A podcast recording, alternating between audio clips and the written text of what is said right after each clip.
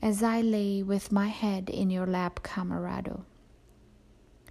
As I lay with my head in your lap, camerado, the confession I made I resume.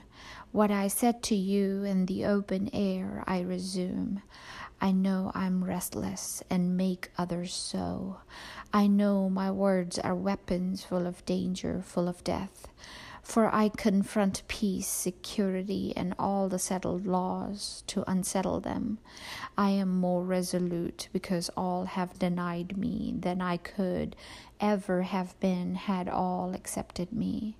I heed not and have never heeded either experience, cautions, majorities, nor ridicule and the threat of what is called hell is little or nothing to me, and the lure of what is called heaven is little or nothing to me. Dear camerado, I confess I have urged you onward with me and still urge you without the least idea what is our destination, or whether we shall be victorious or utterly quelled and defeated.